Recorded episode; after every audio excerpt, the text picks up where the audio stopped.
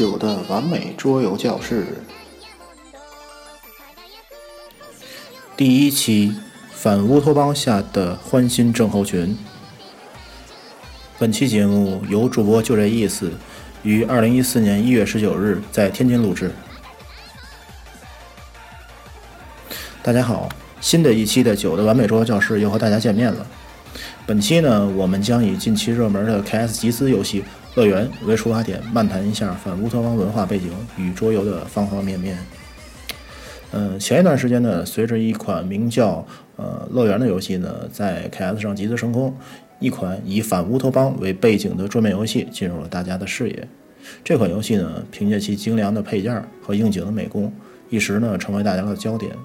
随之而来的呢，国内的 K S 版本的乐园呢，也出现了大量到货，各路土豪呢可谓是纷纷的一掷千金啊，争取在第一时间拿到这款华丽的反乌托邦背景游戏。但随着大家对这款游戏的认识加深呢，发现这款游戏的耐玩度呢，也并非想象中的那么好。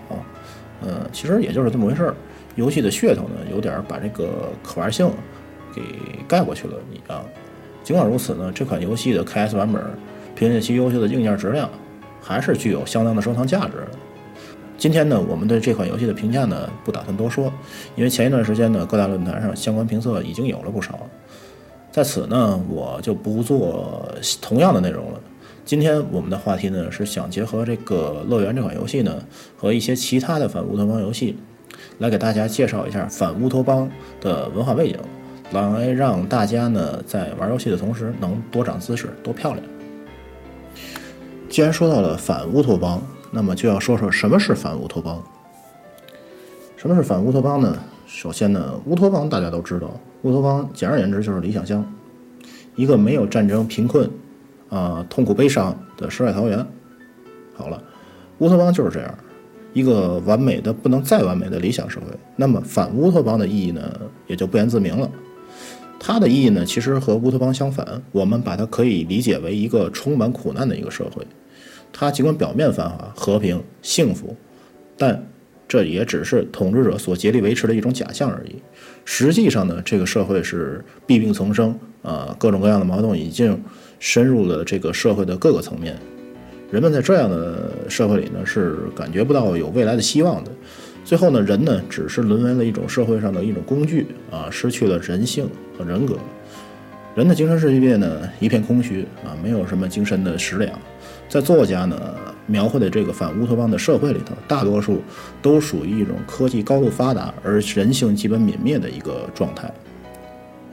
人们呢没有自由与民主，即便有所谓的民主，也只是统治者给你的一种假象而已。这就是作家所描绘的一种反乌托邦的景象。说到这儿呢，大家可以脑里想一下，我们过去所接触过的这些文学、影视、游戏作品，其实呢，这些作品里头有很多作品都有反乌托邦的影子。但是说到桌游的话，除了我们前面说到的这个《乐园》以外，你们还想到哪款游戏呢？作为我来讲，我立刻想到的就是另外一个游戏，或者说一个游戏系列。它呢就是 F F G 公司出品的啊，以未来高科技反乌托邦社会为背景的安卓纪元系列游戏。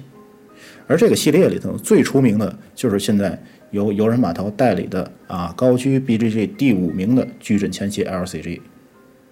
我们可以回想一下矩阵前夕的背景介绍，无非呢就是几个啊大型的跨国公司啊，掌握了这个全部社会的命脉，涵盖了人们的生老病死。大部分人呢也乐于接受这种命运的安排啊，选择听之任之，在虚假的繁荣与欢愉之中呢终老一生。但任何的社会里呢都有例外，作为这个社会里头极少一部分的觉醒者、前行者们，他们呢出于各种目的啊，有的是为了单纯的破坏，有的是为了金钱啊，有的纯粹是为了啊秀一下自个儿的手艺，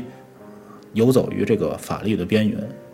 与这些掌控社会的巨型公司进行着抗争。这些设定呢，基本就和我们今天要说的反乌托邦的主题吻合了起来。这里值得一说的呢，是在矩阵前夕的第一循环扩充中 ，F F G 为 N B A 公司阵营出了一张十五牌，它的名字呢就叫 Big Brother。翻译成中文呢就叫老大哥。嗯，而这张牌呢其实就是制作方在向乔治·奥威尔的反乌托邦名作一九八四致敬。其牌面的注释内容呢其实就是咱们熟知的那句话 The Big Brother is watching you 啊，其实翻译成中文呢就是老大哥在看着你。看过一九八四的人都知道这句话呢几乎是贯穿了一九八四这部小说的始终。然后牌面后面还有一句话，它的英文呢就是 Since nineteen eighty-four， 翻译成中文呢就是指的自从一九八四年开始。这句话呢也就点明了前面这段话的出处。这部一九八四呢是乔治·奥威尔于一九四八年创作的一部政治讽刺小说。据说呢小说是以一九八四为名呢，也是和他呃创作的年份有关系，因为他创作年份就是一九四八年啊。其实一九八四和一九四八呢就是把后面两个数字颠倒一下，嗯，就是这层关系。也有人说呢这个一九八四呢是暗指了一个在一八八四年成立的名叫废编社的呃社会党他华诞一百周年的日子。不管怎么说，一九八四这几个数字呢在有一段时间内几乎成了反乌托邦的代名词。后来村上春树先生呢也是为了向这部小说致敬吧，后来又创作了一部名叫 E Q 八四 的小说啊，但这里面的关系呢我们就在这儿不多表了，有兴趣的听众呢可以去搜集一下。接着回来说这部一九八四。一九八四呢它与嗯另外两部小说，一个是赫胥黎的《美丽新世界》，还有另外一部呢是尤金扎米亚金的《我们》啊，并成为文学史上的反乌托邦三部曲。一九八四这部小说呢基本就描绘了一个令人窒息的呃和恐怖的啊以追求权力为最终目标的假想的未来极权主义社会，也就是呢一九八四年的英国啊，当然那个小说里已经不叫英国了，它叫大洋国。在这个社会里呢人们的一举一动都在老大哥，也就是前面那张牌所说的那个 Big Brother啊的监视下进行的，人们在这种监视下呢不能表现出一丝对当前社会状态的怀疑啊，只能选择相信老大哥。任何的不顺从，哪怕是思想上的出逃呢，都被视为犯罪，进而会遭到组织的清洗。这点上呢与上面说的那张 Big Brother 的那张牌呢基本上效果是吻合了。恩佩恩的老大哥呢就是给前袭者啊，打追踪标记啊，表示着公司对前袭者的一种监视，这点上与一九八四的相关内容呢也能呼应上。F F G 呢在这里呢也是向一九八四这部小说呢献上了最崇高的一种敬意。关于这部小说呢，我再想多说几句我个人的理解。我们看到这部小说的创造时间呢是一九四八年。玩过冷战热斗的玩家都知道啊 ,一九四八 年呢正是冷战的初期，也就是冷战铁幕刚刚落下，社会主义阵营呢与资本主义阵营对立的格局刚刚建立起来的一段时间。作者呢就是在这样的一个大背景下创作的这部小说。小说中的整个大洋国呢的执政党叫做英国社会主义党，在小说里简称英社，是一个社会主义政党。我们猜测啊，只是猜测，可能作者看到了当时社会主义制度的呃一些问题才创作的这部小说，而事实呢几乎证明了这种猜测。在一九八四这一部小说里的一些内容呢不久之后就真的发生在了某些社会主义国家里。从这方面来说呢，作者的洞察力和对时局的判断能力确实令人折服。这部小说呢也因为其强烈的煽动性呢在一段时期内被某些国家列为了禁书。而在这里要说的呢是，将这部小说列为禁书的这些国家呢并不仅仅是社会主义阵营的国家，也有一些资本主义的国家也将这个一九八四列为了禁书。最后令人比较惋惜的呢是这部小说的作者乔治·奥威尔啊，在小说出版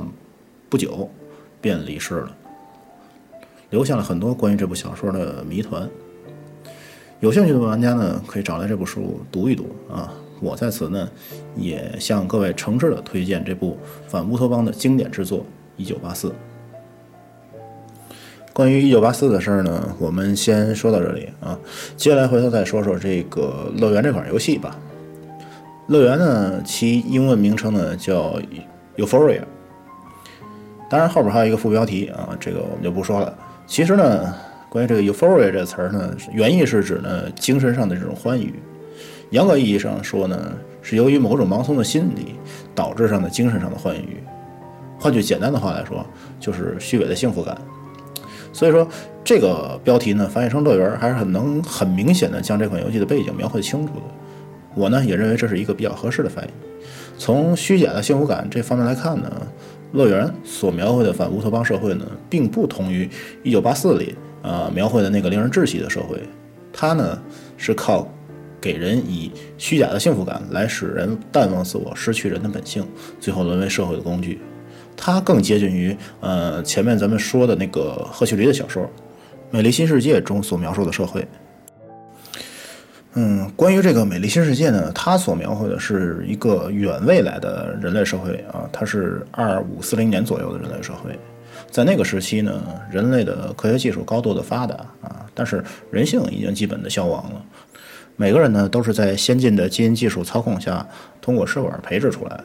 每个人呢，命运呢基本上生而注定的，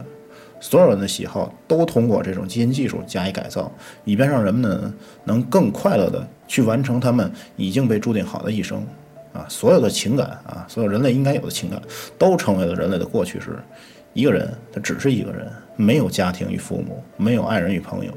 有的呢只有共有统一安定啊，这三个字成了烙在每个人心中的不变的真理。每个人呢既与他人没有关系，但又与他人共享着一切。而在乐园中的设定呢也就类似于此，工人们怀着满怀愉悦的心情去参加工作，为了统治者的利益呢出卖着自己灵魂。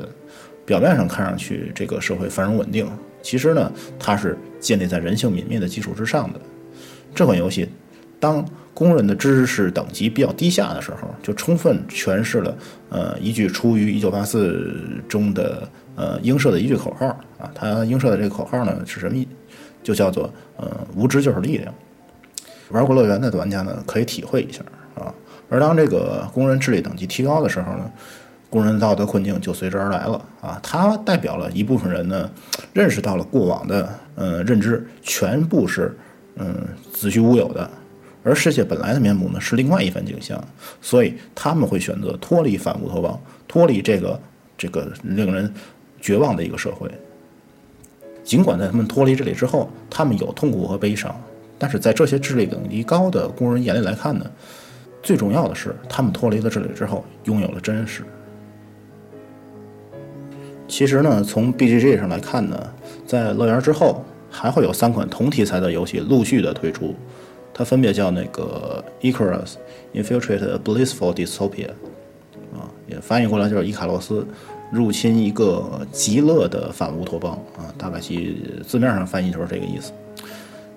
后续的一部作品叫 Wasteland Discover a Hidden Dystopia， 啊，废土探索一个隐藏的反乌托邦啊。最后一部作品叫 Subterra Ride Against Dystopia， 也就是说这个最后一部作品就是反抗反乌托邦的这么一个题材。这三部作品呢，连同呃已经出版的这个乐园，构成了一个完整的反乌托邦四部曲。嗯、呃，根据 B G G 上的一些资料来看呢，第一款啊、呃，就是刚才说的第一款游戏《伊卡洛斯》这款游戏是乐园的一个续篇，它呢有点类似于一个抵抗组织的身份猜测游戏啊，貌似呢就是说这个反乌托邦里头呢出现了抵抗组织啊，这个要把这个叛徒揪出来。第二款游戏呢，就上面说第二款游戏，呃，废土。它是乐园的前篇啊，它是一款嗯版图探索类的游戏，在探索当中呢搜集资源并探求世界真相。大概其我估计它可能讲述的是人们当初是如何发现这篇反乌托邦的啊，大概其是这个意思。而最后一款这个地道这个游戏呢，大概其呢就是这个反乌托邦的一个中篇了，它是一款对战类的游戏啊，一款 D B G 的对战类游戏。玩家呢所要扮演的就是，呃，咱在乐园里中间提到的那几个阵营中的一个，然后以 D B G 的方式展开对战。作为终章呢，无非就是以战斗作为终了了啊，这个所有的情节基本都是这样的。目前呢这几款游戏在 B G G 上只有一些基础的信息，嗯、呃，给大家披露出来了啊，更详细的信息尚未公布。有兴趣的听众呢，可以去关注一下我刚才说的这几款游戏呢，他们会组成一个叫 Dystopia 的一个呃一个 family， 它在 B G G 上叫 Dystopia 的一个 family， 就是反乌托邦的一个、啊、系列，可以去 B G G 上关注一下。嗯，这几款游戏呢，咱不说质量怎么样啊，单单说这个作为反乌托邦四部曲来说，这一系列作品，甭管是看上去还是听上去，就感觉很带感啊！不管质量、游戏质量怎么样，那我想至少作为一个呃收藏品来讲，它还是有一定的收藏价值的。其实呢，关于反乌托邦的话题呢，一直是争论不休的。与乌托邦一样啊，有的人认为呢，反乌托邦才是人类社会的终极状态。在这里呢，人们真正实现了统一与共生，成为了一个共同体。但是有人坚信，人性的力量足以冲破这一切妄图捆绑人灵魂的枷锁。让人们在阳光下自由的生活，道德的困境呢，其实就摆在我们眼前，是向左还是向右？其实您的心中早已经有了答案。本期节目呢，到这里就告一段落了。意犹未尽的听众可以通过呃微信公众平台搜索"完美桌游教室"找到我们，留下您的听后感想。记住，您的意见就是我们前进的动力。感谢您收听本期节目，我们下期再见。